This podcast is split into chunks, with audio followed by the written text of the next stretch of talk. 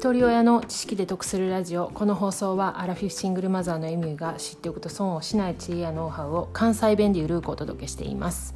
皆さんいかがお過ごしでしょうか？今日配信する内容なんですがもう決まってたことがあって構成も進んでたんですね。でも急遽変更しました。っていうのはね配信の構成考えながらねちょっとスタンド FM のアプリバーって見てたらご存知の方も多いと思うんですけれども理系ワーママのコパちゃんの投稿がアップされてたんですね。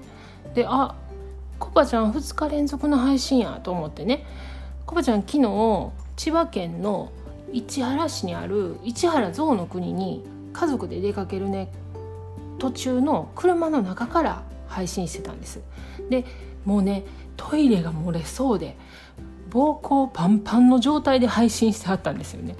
でも急いでちょっと今あのインター降りてトイレ探してますっていう配信やったんですけどそしたら今日の投稿が失禁やったんですよね。あコバちゃんやってもたんやと思ってもう慌てて聞きに行ったんですねその投稿を。そしたら、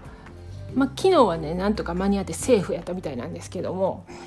私が昨日その投稿にコメントでね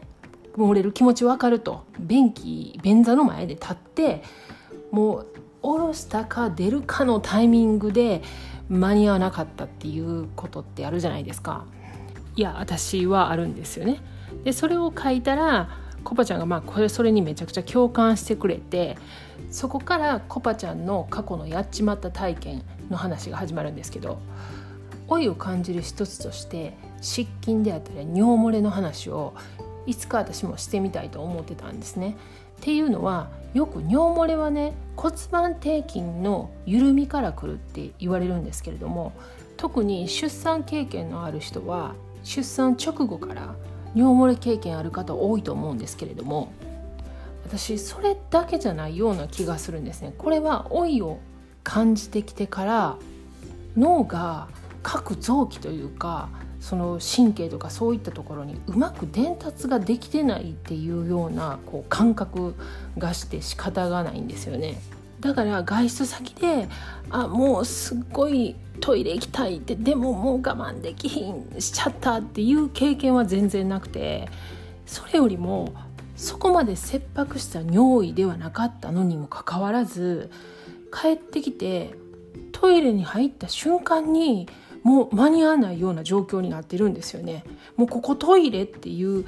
安心感と同時に全てそれが神経が伝わってもう全ての臓器にここ安心っていう風に伝わってしまってるようなそんな感じになってしまうんですね。なのでパンティーライナーみたいなもうそういう次元じゃなくなってきてるからもう本当に尿漏れパッドですよねそこまあ尿漏れパッドほど分厚いのは必要ないんですけど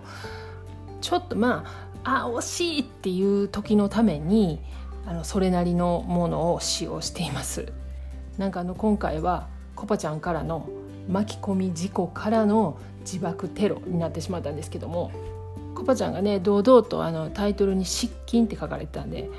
もうあの失禁バトンリレーかなんかにしてね 誰かにあのバトンつなげれたらなと思ってますんで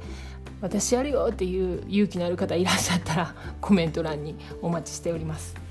過去回144回でアラフィフの老化現象ベスト3っていうのを配信しています。これ私の配信の中で再生回数が6番目の配信になっています。